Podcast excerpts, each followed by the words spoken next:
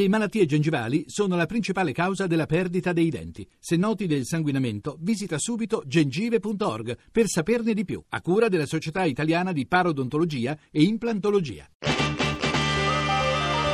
RAI GR1 il divorzio, l'aborto, l'obiezione di coscienza, la felicità, una sessualità nuova, l'omosessualità, l'eterosessualità, tutte queste cose le quali se vuoi possiamo e dobbiamo parlare. Passato tanto tempo vivere. Disobbedire è il modo attraverso cui la polis viene a riflettere su una legge che ritiene brutta. Vivere.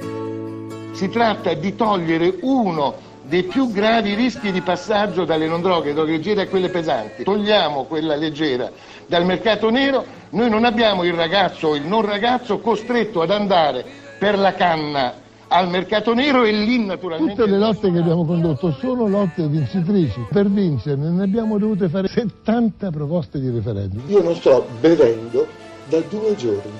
Eh? Vedi che faccia ciò? Mi sono fatto truccare le labbra. Eh? Non ho saliva, parlo impastato.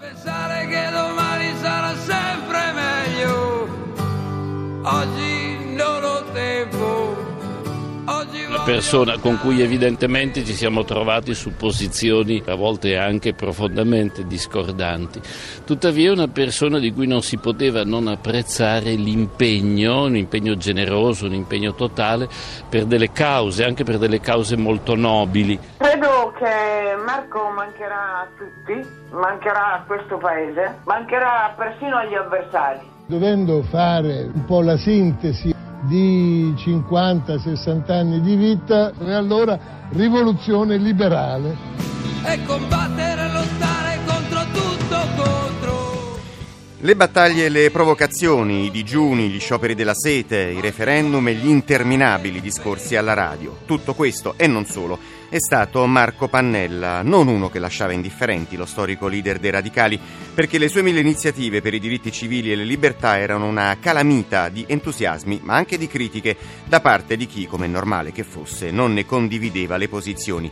Ma ora, lo diceva Emma Bonino, è tutto il mondo istituzionale a rendergli omaggio, come sentiremo anche nel corso del giornale, quella che intanto abbiamo ascoltato è la dichiarazione forse più sorprendente di padre Federico Lombardi, portavoce della Santa Sede, perché anche il mondo cattolico, così distante dalle sue idee, ora in queste ore riconosce l'impegno di un uomo in grado fino all'ultimo, a 80 e passa anni, di portare ancora una ventata d'aria fresca in una politica a volte stantia.